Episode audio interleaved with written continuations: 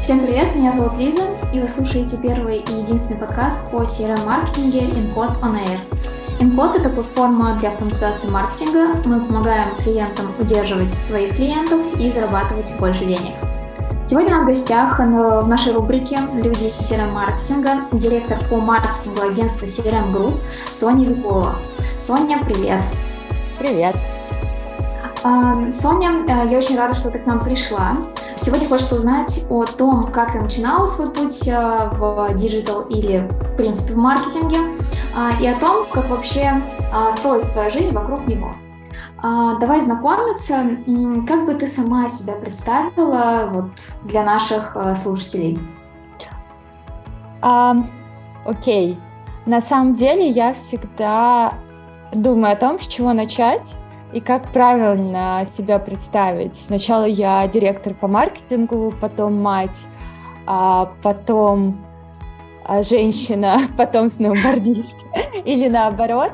А, но, наверное, все вместе и все сразу. Я действительно руковожу командой маркетинга и совмещаю это с материнством, пытаюсь совмещать это со своими хобби, а, со своей личной жизнью и так далее. Поэтому я все и сразу.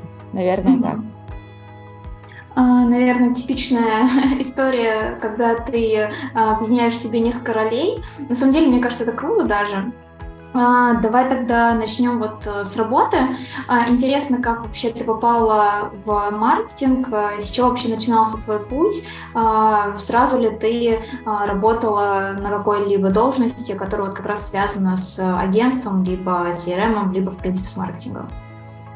На самом деле нет. Э, я думала о том, какое у меня было самое первое касание с маркетингом и поняла, что это было в Москве. Одна из моих первых работ, пока я еще училась э, в университете, э, я работала в компании Mildberry, это брендинговая компания, и на самом деле я пришла туда на должность офис-менеджера, но чуть-чуть занималась там копирайтингом.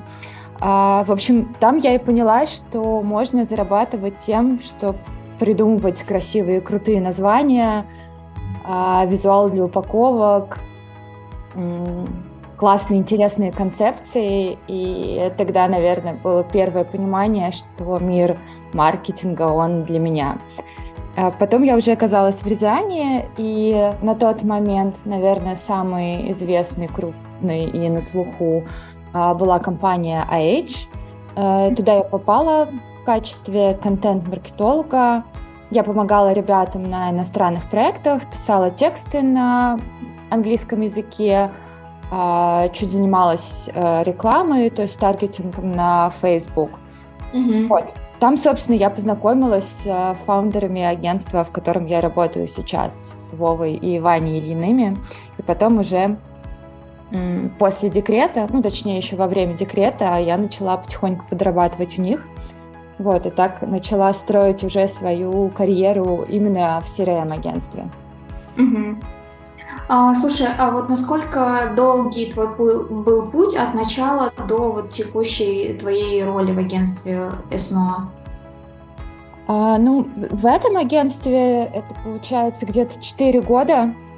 Mm-hmm. Там размыто было достаточно начало, потому что я начинала работать из декрета и удаленно, и неполный рабочий день.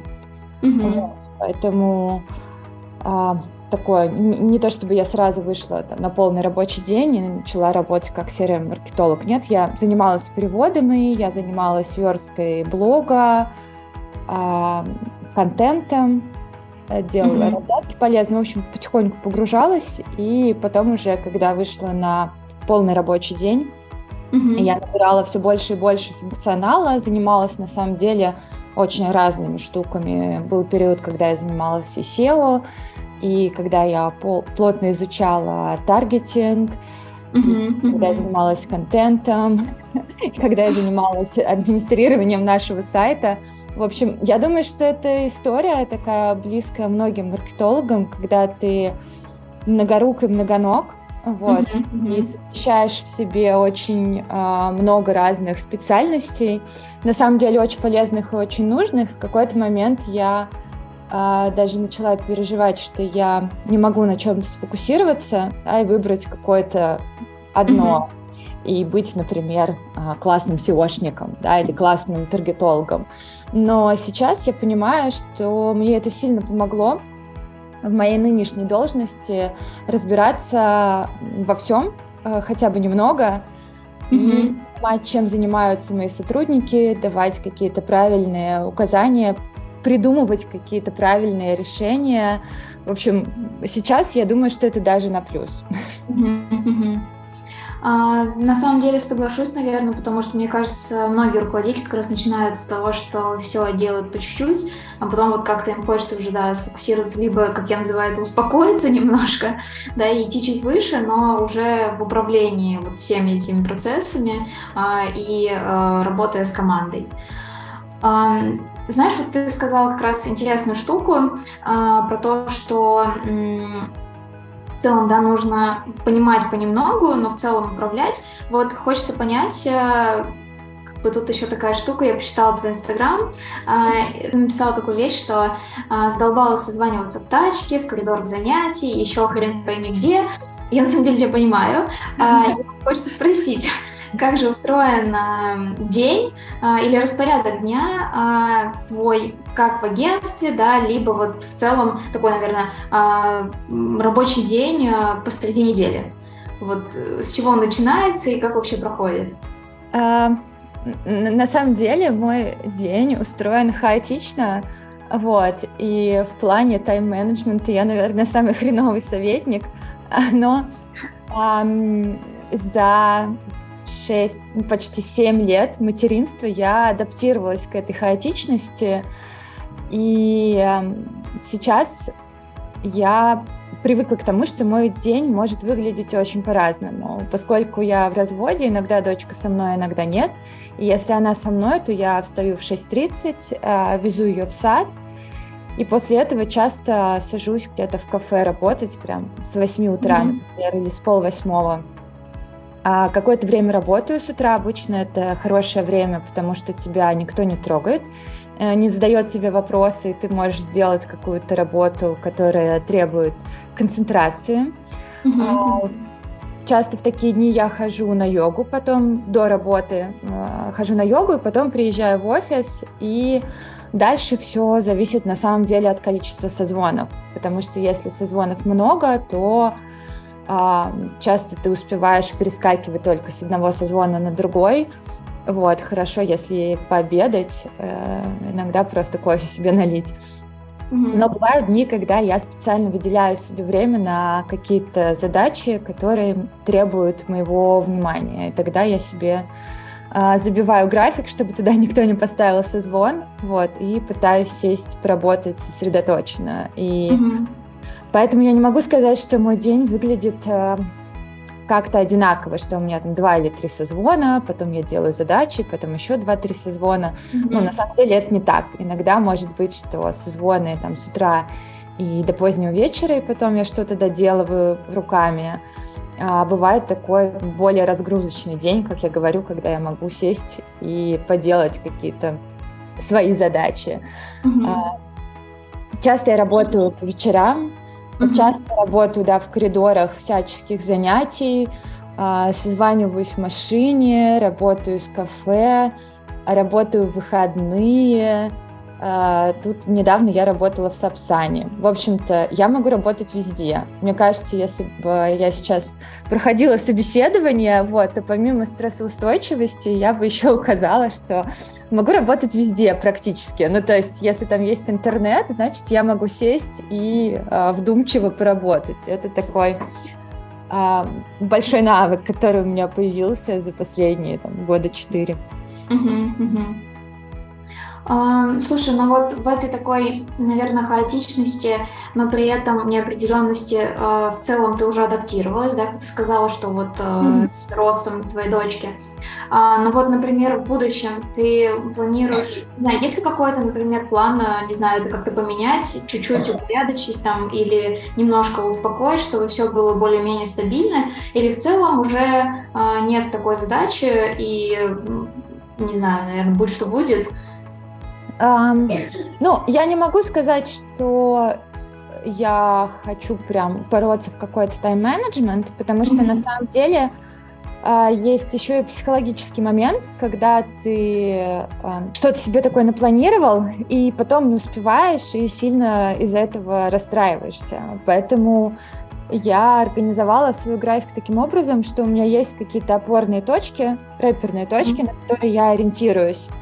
И их я планирую, конечно же, заранее. У меня есть расписание на неделю, у меня достаточно плоткий, плотный, но понятный очень график, поэтому э, это такой хаос, но он упорядоченный, по крайней мере, там в моей голове и иногда в моем таск-менеджере ClickUp. Вот, то есть э, я mm-hmm. понимаю, по какому плану я двигаюсь, но mm-hmm. до секунд я стараюсь не планировать и оставлять какие-то вольности, э, чтобы ну, во-первых, чтобы быть более пластичной и иметь возможность что-то изменить и не расстраиваться из-за этого. Mm-hmm. А во-вторых, чтобы ориентироваться на свое состояние, дать себе отдых, когда он нужен, например, или наоборот, вставить какую-то активность или встречу с подругами или что-то еще такое. Поэтому mm-hmm. как-то так. Um, поняла, поняла. Давай тогда поговорим уже вот как раз э, про твою команду. Ты сказала, что у тебя несколько человек. Э, хочется интересно узнать, э, сколько их, как вообще вот устроена ваша команда в плане взаимодействия. Вот, может быть, какие-то есть у вас внутренние правила там, либо какие-то свои лайфхаки, которые там применяете только вы у себя. Можете рассказать немножко про свою команду, сколько вас, ну, какие-то еще такие вот детали, интересно. Команда в основном собиралась за последний год, когда я начала заниматься отделом маркетинга, когда я начала перенимать эти обязанности, я постепенно выстраивала свою команду. А сейчас нас 8 человек, ну там семь с половиной, у нас есть люди, которые совмещают из соседних отделов, а mm-hmm. в этом году у нас появился пиар-отдел, чему я несказанно рада. И это нам позволило организовать маркетинг и купеж. Вот. Не случилось бы точно, если бы у нас не было пиар-отдела. Mm-hmm. А, появился SMM-менеджер отдельный, который занимается нашими соцсетями, а, голосовыми эфирами тоже. Mm-hmm. У меня есть помощник, который занимается техничкой, ну, на, на полставки. У меня есть редактор а, нашего блога выпускающий. С самим контентом нам помогают э, авторы нашего агентства Монк. Mm-hmm. Но выпускающий редактор это все контролирует. Так, так, так. Вот, есть, есть я, есть а, полтора дизайнера. А, один а, дизайнер у нас full time, который э, перешел к нам тоже с, э, из нашего дизайн-контура. Э, один дизайнер на полставки, это девушка, которая и раньше с нами работала, была в декрете, вот вышла mm-hmm. на полставки. А, поэтому сейчас нас достаточно много, я этому очень рада, потому что это позволяет а, делать гораздо больше. И я mm-hmm. это вижу, что все те задачи, которые были у меня в голове, и все эти планы, которые появлялись, но не осуществлялись, потому что просто до них не доходили руки. Сейчас они начинают воплощаться в жизнь, и это очень классно, очень здорово это наблюдать. А mm-hmm. За год команда сработалась, уже все в такие а, в стадии performing, я бы сказала, вот это наша любимая storming, norming, performing, вот мы до нее дошли, и кажется, работаем вроде вместе, но достаточно независимо. Каждый понимает свою зону ответственности и кем, куда ему нужно идти. А у вас, наверное, какие-то есть э, планерки или вот как вы, например, а, планируете задачи? Какой, угу. наверное, интересный внутренний процесс? Ну, у нас есть э, планерки раз в неделю. Обычно по понедельникам мы созваниваемся и обсуждаем планы на неделю, синхронизируемся, корректируем какие-то планы, а, рассказываем про то, что было на той неделе интересного. У нас есть а, еженедельные планы, которые мы ведем в табличке. Это помогает следить за тем, а, что у кого сейчас в работе, и если нужно, влезть в эту задачу. Ну, mm-hmm. если ты видишь, что где-то ты пересекаешься. У нас есть планы на месяц, где мы что-то самое важное выделяем, что мы хотим успеть в этот месяц. И есть OKR на период, где mm-hmm. описываем цели на наш отдел. Mm-hmm. Слушай, а вот ты сказала вначале, когда говорила вот про отдел, а, про планирование тоже, но, знаешь, наверное, с другой стороны немножко, вот про идеи, да, про какие-то штуки, которые хотелось бы реализовать. Ты сама это придумываешь или в целом у вас есть какой-то, не знаю, мини-креатив отдел, да, там из трех человек, допустим, а, и вы там генерируете идеи, или есть какие-то, может быть, собрания, где вы всем отделом собираетесь, как вот, а, вот эти идеи приходят, которые вам нужно реализовать, и как вообще происходит процесс реализации, насколько быстро, какие идеи берете в работу, какие не, идё- не берете, как это у вас устроено?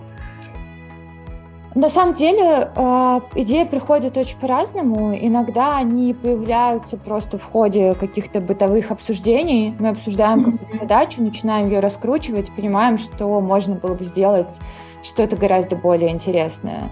Иногда кто-то приходит э, с идеями. Это может быть э, Ваня Лин, это может быть кто-то из других отделов. Они залетают и говорят, о, смотрите, какую классную штуку а, придумывали. Иногда у нас есть э, какие-то цели свои, показатели, метрики, которых мы хотим достичь э, в mm-hmm. подписчиках блога или в охватах или в трафике, и мы начинаем устраиваем какой-то штурм, где мы накидываем э, большое количество идей, выбираем из них самые годные и потом начинаем их реализовывать. Как происходит реализация, на самом деле очень зависит от идеи. То есть изначально мы это оцениваем тоже, насколько эта идея сложная, сколько, какое время она потребует. Бывает э, такое, что нам не нужно никого привлекать из соседних отделов, и мы можем сделать это своими силами, тогда немного проще. И мы просто вставляем себе, строим какой-то гант и идем по нему.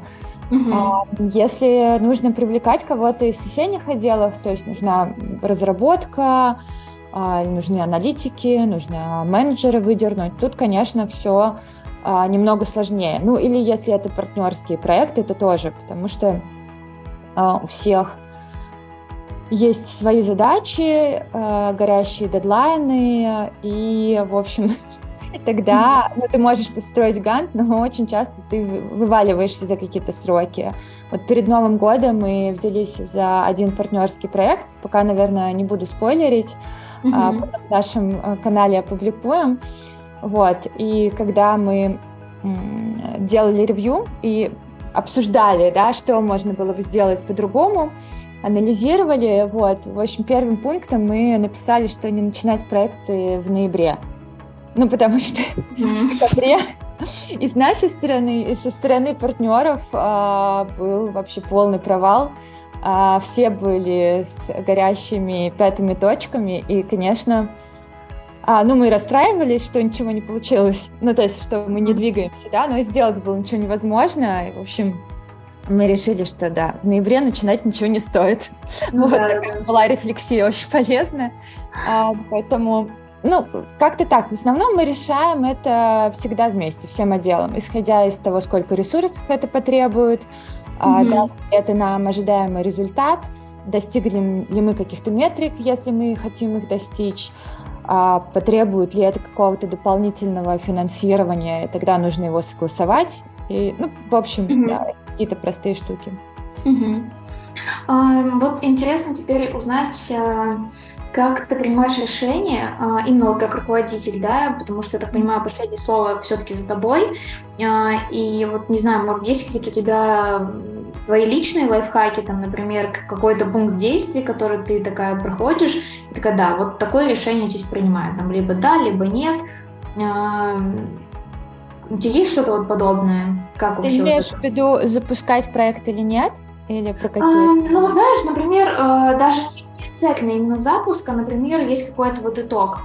и нужно mm-hmm. принять решение, либо мы там, например, продолжаем, да, либо мы вот здесь, например, останавливаемся. То есть какие-то вещи, которые требуют а, какого-то твоего влияния, да, там, либо mm-hmm сказать, что-то сделать, а, и чтобы потом команда там, да, начала а, в тот или иной вектор двигаться, например. Mm-hmm. все остановилась, либо просто начала. Вот э, как такие решения принимают с тобой? Как-то, не знаю, может быть, быстро ты принимаешь его, либо, например, долго обдумываешь, не знаю, может быть, ходишь, э, размышляешь там, ну, я имею в виду, гуляешь даже. Mm-hmm. То есть как это вот у тебя устроено?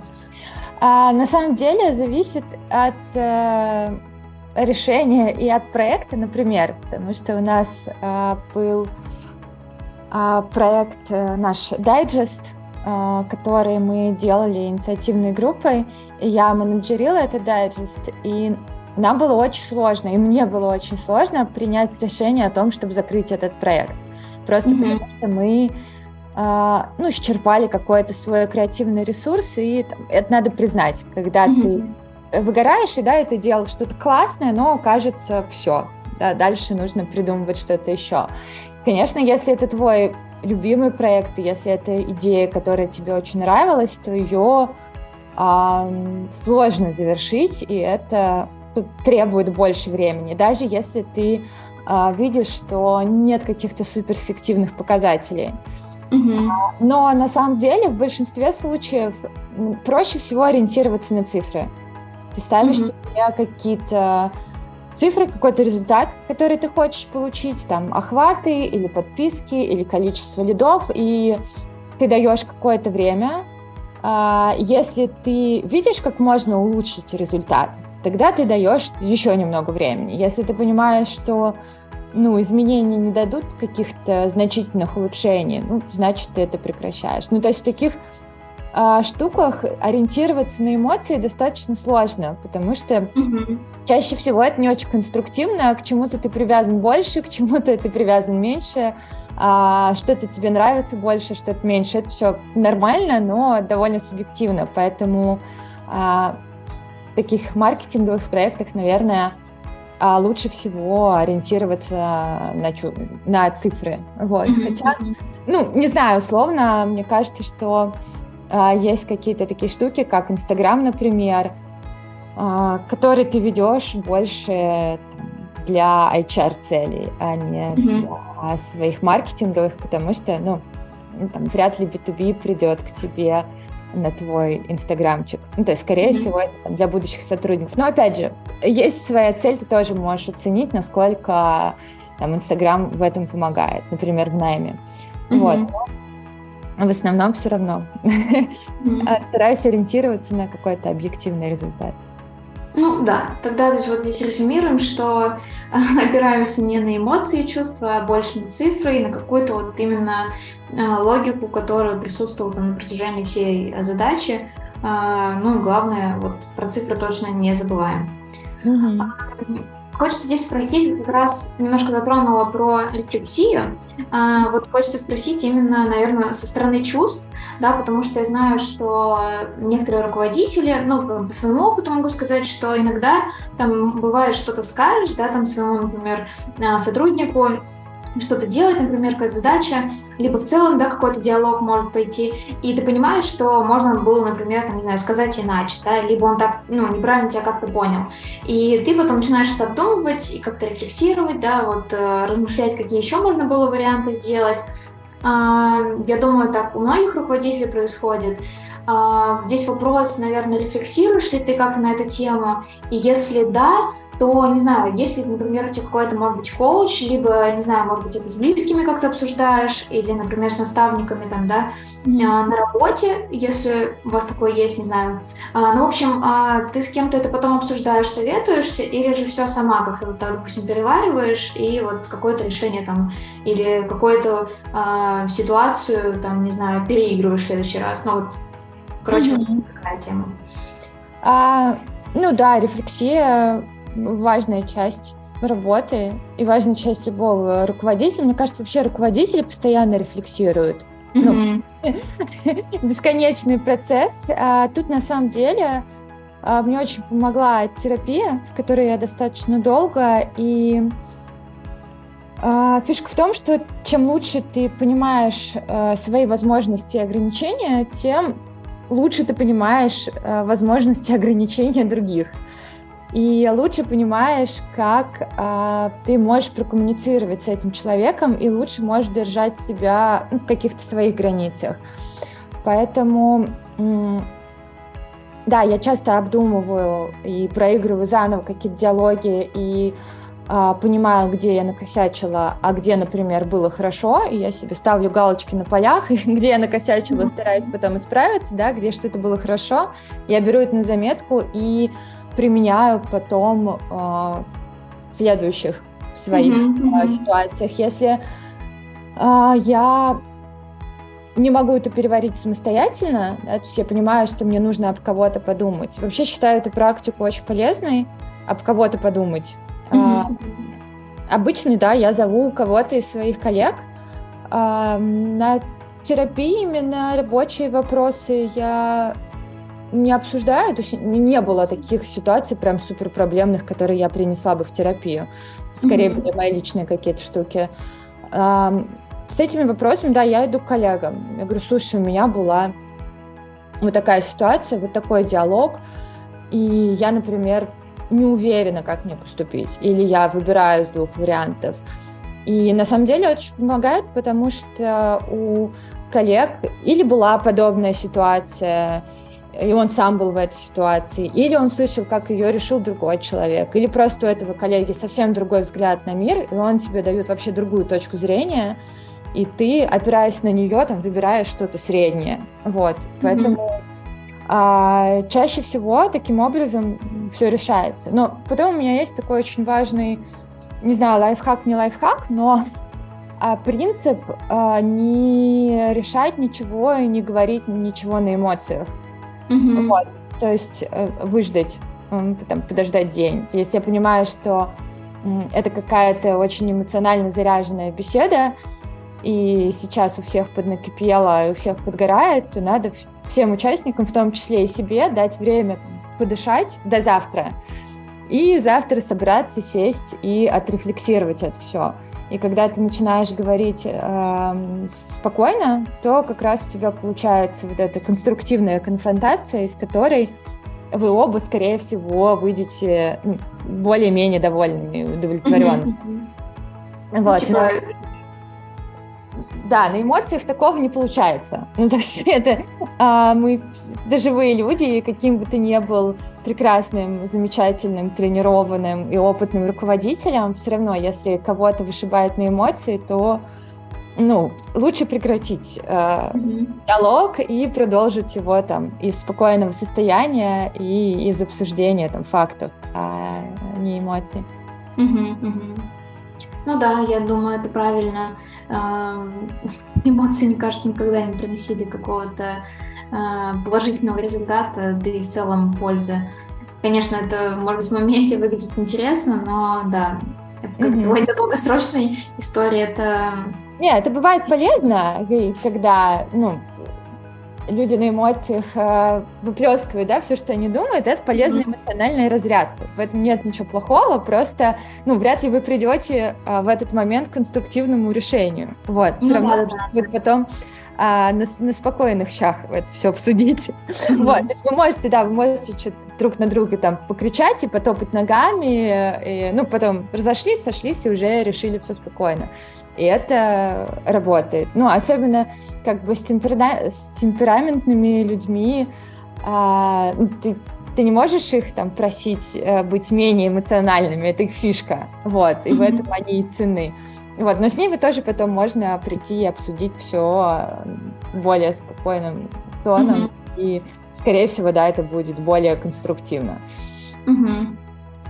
А, вот, наверное, на, отталкиваясь от этой темы, как раз вот по взаимодействию с людьми, хочу спросить у тебя, Соня, много ли вообще в целом у тебя друзей либо знакомых из маркетинга, либо там в целом, наверное, нашей такой общей CRM-тусовки, да, иногда вижу тебя в чатиках, а, когда ты отвечаешь, либо там пишешь, а, вот много ли таких знакомых друзей, и общаетесь ли вы в обычной жизни, там, помимо работы?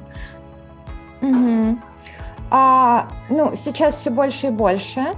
потому что когда я активно начала работать, были ковидные времена, mm-hmm. и как-то сложно было наладить коммуникацию, я бы так сказала, потому что когда ты э, впрыгиваешь куда-то онлайн, да, не всегда так легко законнектиться. Но после того, как э, ковидные времена закончились, мы провели маркетинг и кутеж. Ну, они не то чтобы закончились, но какая-то активная фаза закончилась. Mm-hmm. Мы провели маркетинг и кутеж, мы ездили там на конференцию Mindbox, к нам приезжали ребята, да, появились какие-то, ну, не, не друзья, я вообще такой немножко интроверт в этом смысле, у меня мало друзей, очень много приятелей, очень много знакомых, я очень люблю общаться, вот, и очень люблю общаться с коллегами, и со многими из них, кстати, мы общаемся и вне работы,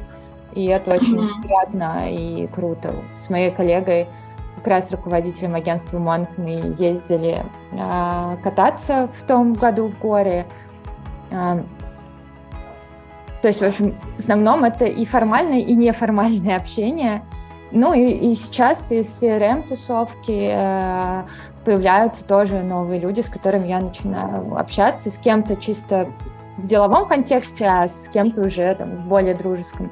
Но в основном, да, ну, большую часть моего общения сейчас составляют люди а, или CRM-тусовки, или мои коллеги по работе. Да, понимаю. Тоже таких знакомых появляется с каждым годом.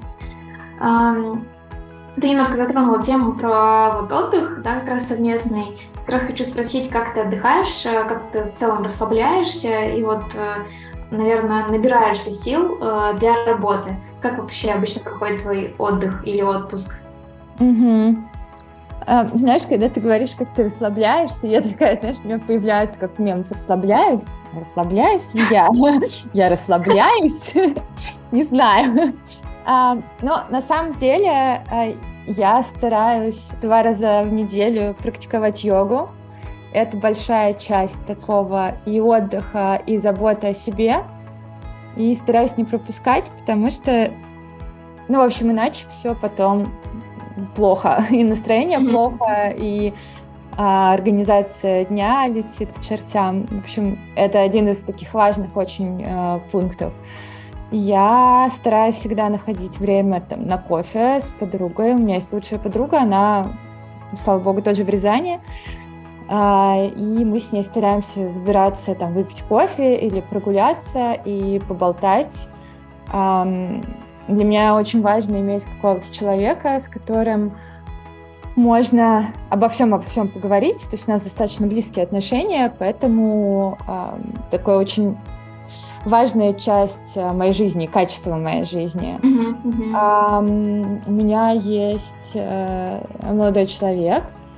Э, и это очень сложно выстраивать личные отношения в таком темпе. Вот. И mm-hmm. он тоже работает примерно в таком же темпе, поэтому а, иногда, при том, что мы там можем неделю находиться вместе, мы там только в выходные встретились, такие, а, ну привет, привет, классно, товарищ неделю. Вот.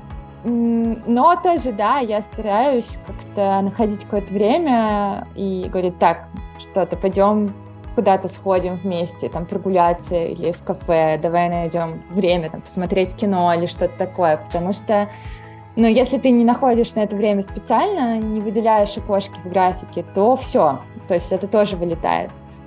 А, mm Ну, и зимой сноуборд — это прям такая моя большая любовь и очень давняя, и горы в принципе, и это очень здорово позволяет переключить голову, и расслабиться, сменить умственную активность на физическую. Ну, в общем, старая формула, которая действительно работает. Поэтому каждую зиму, чтобы там ни происходило, я пытаюсь э, уехать в горы хотя бы на неделю и покататься.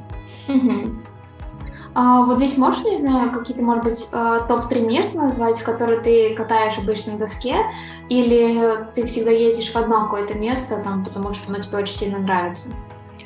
А, ну, на самом деле, просто в последнее время возможности очень ограничены, поэтому особо не повыбираешь. А я последние три года катаюсь э, в Красной Поляне. Угу.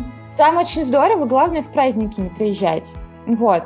А так, на самом деле, курорт ну, ничем не уступает а, европейским аналогам в плане сервиса. Там все очень здорово и классно продумано. В общем, mm-hmm. все хорошо. Нет, нет никаких вопросов.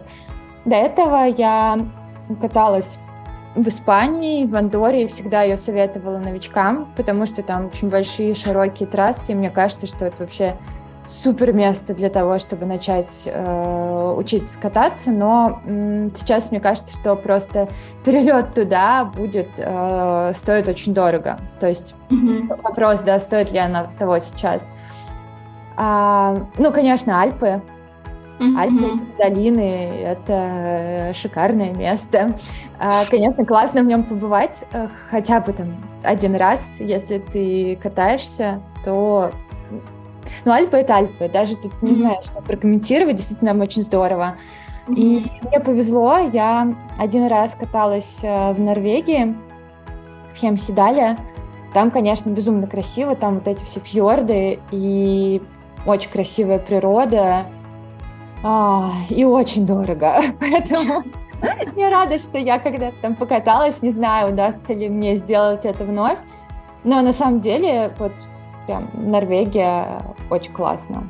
Угу. Там очень красиво, совсем другие горы. Наверное, из необычных мест я еще в Финляндии каталась за полярным кругом. То mm-hmm. есть э, дальше, чем э, деревня Санта-Клауса. Там есть деревня Санта-Клауса, и она на полярном круге. Вот я каталась даже за ним.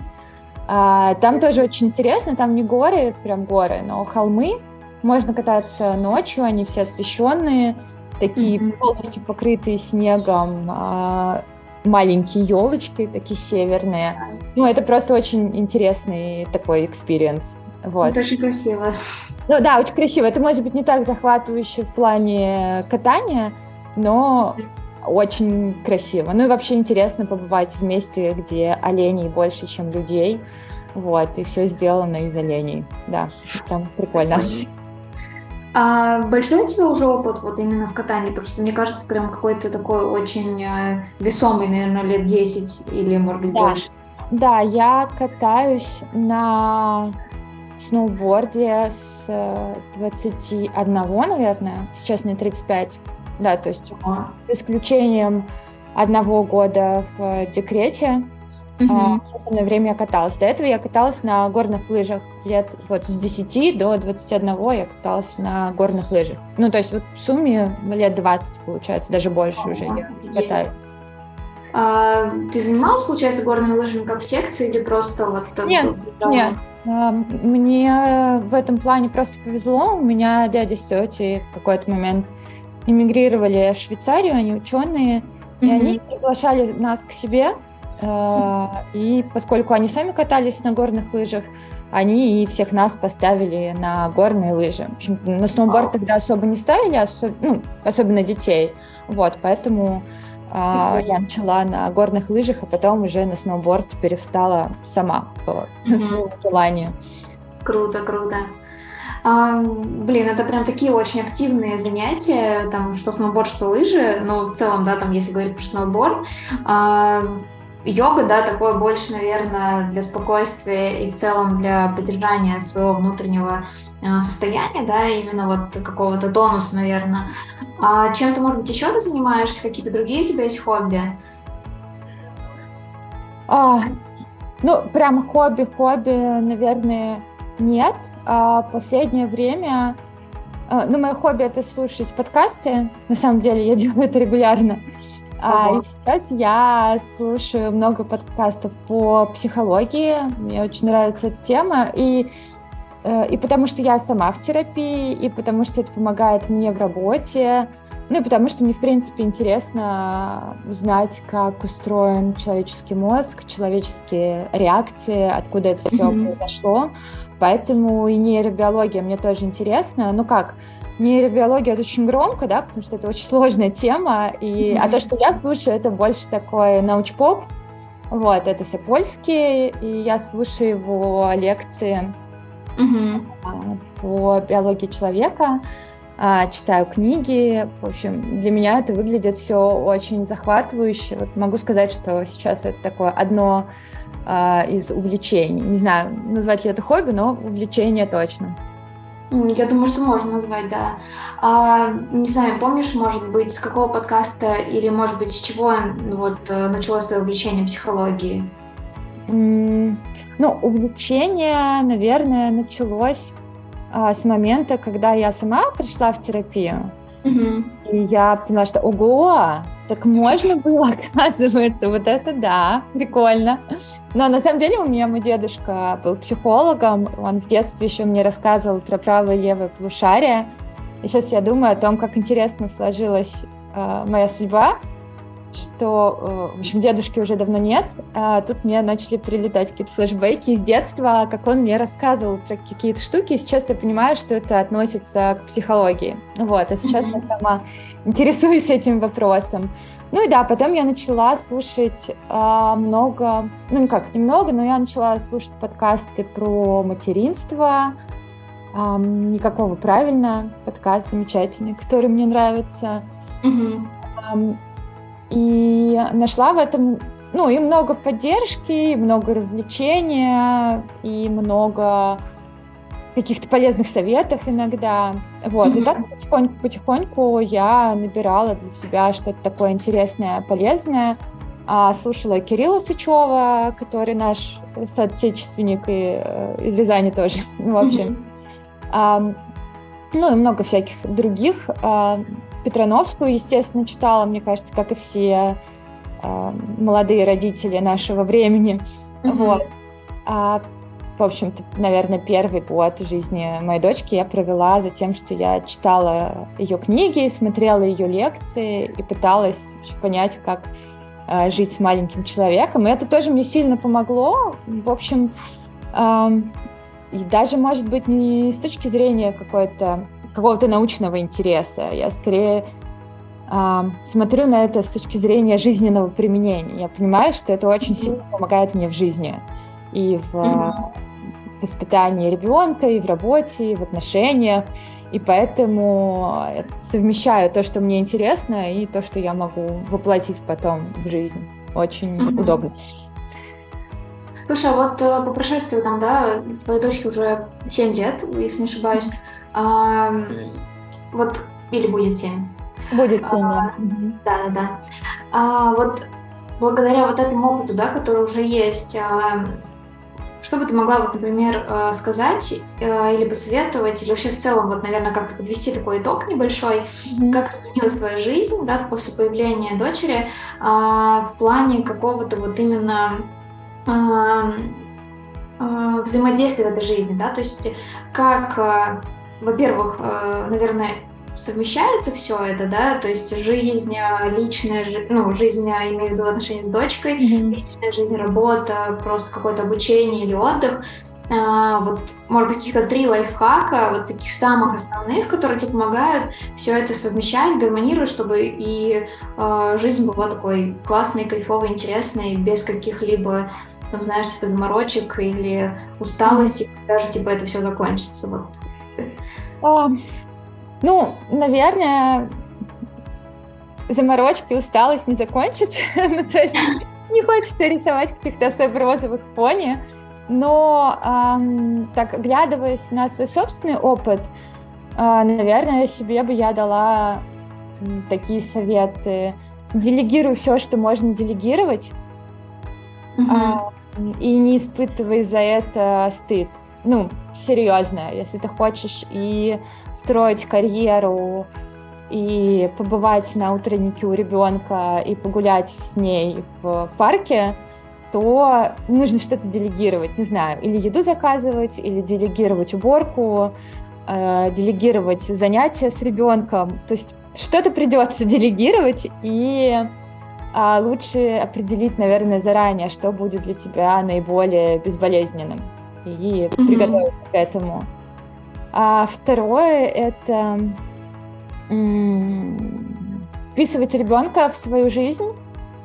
И я тут согласна, опять же, с моей любимой Петрановской, с тем, что это детеныш следует за стаей, а не стая за детенышем, а, в том плане, что вот это твоя жизнь, и ты привела mm-hmm. человека.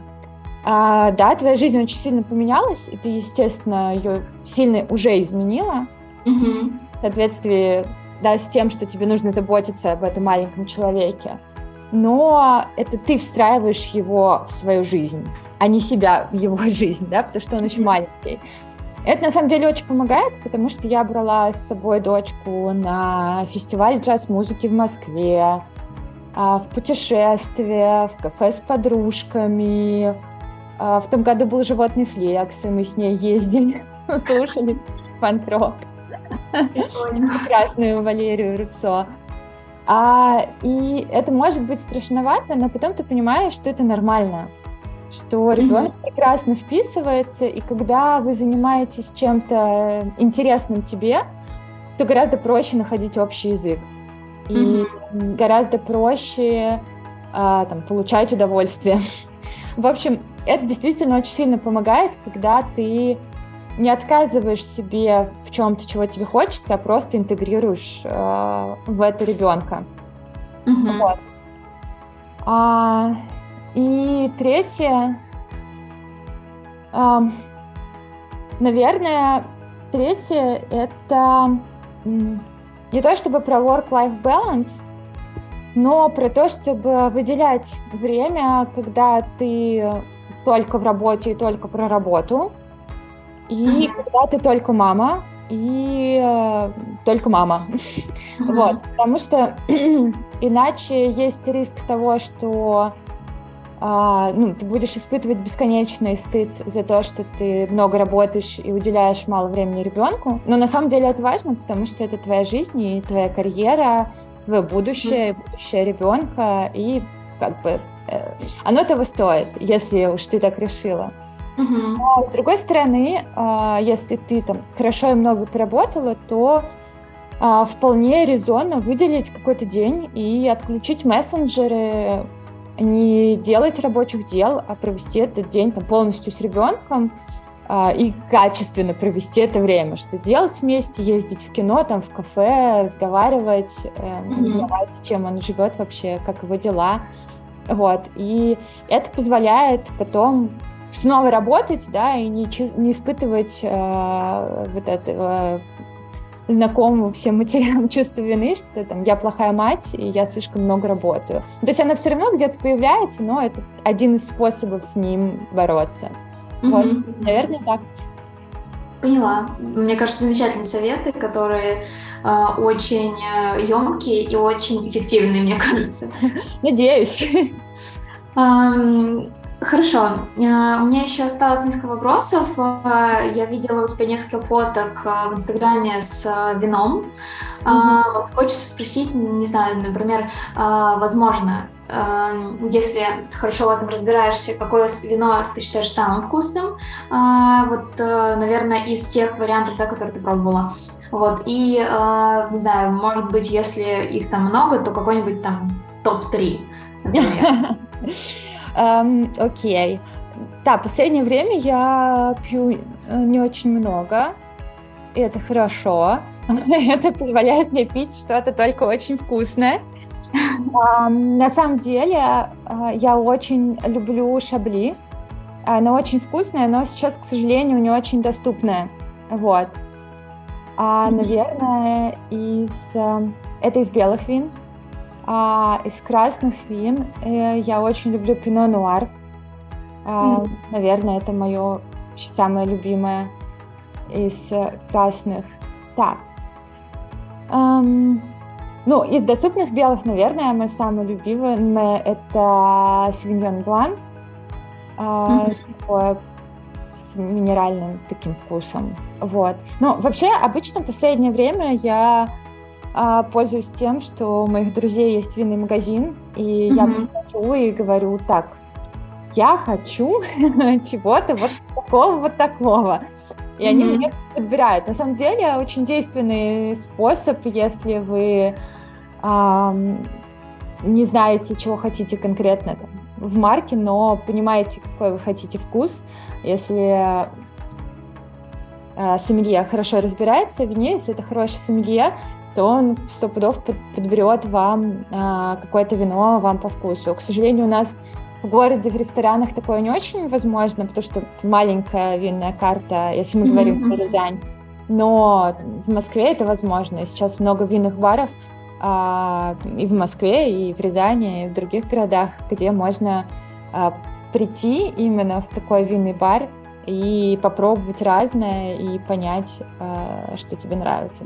Вообще, mm-hmm. да, я большой фанат вина, а, именно как такого не, не для того, чтобы просто выпить за компанию, вот, а для того, чтобы пораз, попробовать разные вкусы, понять, как они отличаются, а, почитать какую-нибудь mm-hmm. историю. Это Такой вот, более эстетический, наверное. Ну да, наверное, да, более эстетический, потому что, в общем, э, в 20 э, лет у меня были другие отношения с вином, а сейчас у меня уже, э, как это, у меня сейчас уже зрелые отношения с вином. Мы с ним видимся редко, но качественно. Вот, наверное, так. Окей, окей. Хорошо. А, мне кажется, замечательный ответ. Хочу узнать, э, наверное, будет это мой вот завершающий вопрос нашей сегодняшней беседе. А, о чем ты мечтаешь? А, есть ли у тебя какая-то большая задача или предназначение, к которому ты стремишься вот в своей жизни? Ну, мечтаю много. На самом деле, в последнее время мечта только одна. Это мечта про мир. Про свое предназначение, наверное, мне сложно сказать, потому что я постоянно нахожусь в мыслях о том, кем же я буду, когда вырасту. И просто в какой-то момент это как будто бы имело конечную точку. Вот, сейчас mm-hmm. мне будет 30, я вырасту. Сейчас мне будет 25, я вырасту. Но вот мне 35, и я не выросла.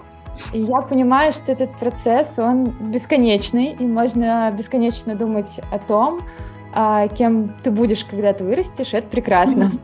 Вот, поэтому а, я ну, предполагаю, что у меня есть какое-то будущее еще и в CRM-маркетинге, и есть какие-то а, вершины, которые я еще не достигла как руководитель. Ну, прям, скажем, я в начале пути, так-то уж. Mm-hmm. А, вот, поэтому еще много ступеней, которые нужно пройти вот в эту сторону. И э, дальше а, наверное, можно будет попробовать что-то новое. То есть я не могу сказать, что а, я вижу себя до конца своей жизни в CRM-маркетинге. Mm-hmm. Может быть, и в CRM-маркетинге, но в какой-то совершенно другой роли. А может быть, и не в CRM-маркетинге. То есть мне кажется, что было бы интересно попробовать что-то еще. И я mm-hmm. над этим э, размышляю, что это будет, связано ли это будет с управленческой деятельностью, или там, с психологией, или с маркетингом. Пока не знаю, пока mm-hmm. я об этом э, думаю и размышляю. Было бы, конечно, классно делать э, какой-то проект и социально полезный. Э, я тоже об этом думаю очень часто. Надеюсь, что куда-то это выльется, получится еще заниматься какой-то социальной активностью, не в плане просто там, жертвовать каким-то фондом, mm-hmm. а в плане а, организовать и делать что-то самостоятельно или кому-то помогать. Такие мысли тоже есть. Mm-hmm. Да, мне кажется, очень э, такие чудесные и эм, не знаю даже как сказать, э, благотворные, наверное, мысли. Э, круто, на самом деле, э, что они есть, и я надеюсь, что, не знаю, либо получится это реализовать, э, ну, либо ты примешь решение правильное, которое позволит тебе как-то находиться в хорошем состоянии и делать то, что ты будешь делать. Спасибо, я тоже надеюсь. А, на этом тогда закончим. А, спасибо тебе большое, что ты к нам пришла, поделилась э, как рабочим опытом, так и жизненным. Мне кажется, очень было много полезных инсайтов, выводов, да, исходя из своего опыта, который поможет нашим слушателям а, в разных аспектах жизни. Спасибо тебе большое. Спасибо тебе. С вами была я, Лиза из команды Encode, э, Соня из CRM Group. Слушайте только полезные интервью и не теряйте связь со своими клиентами. Всем пока.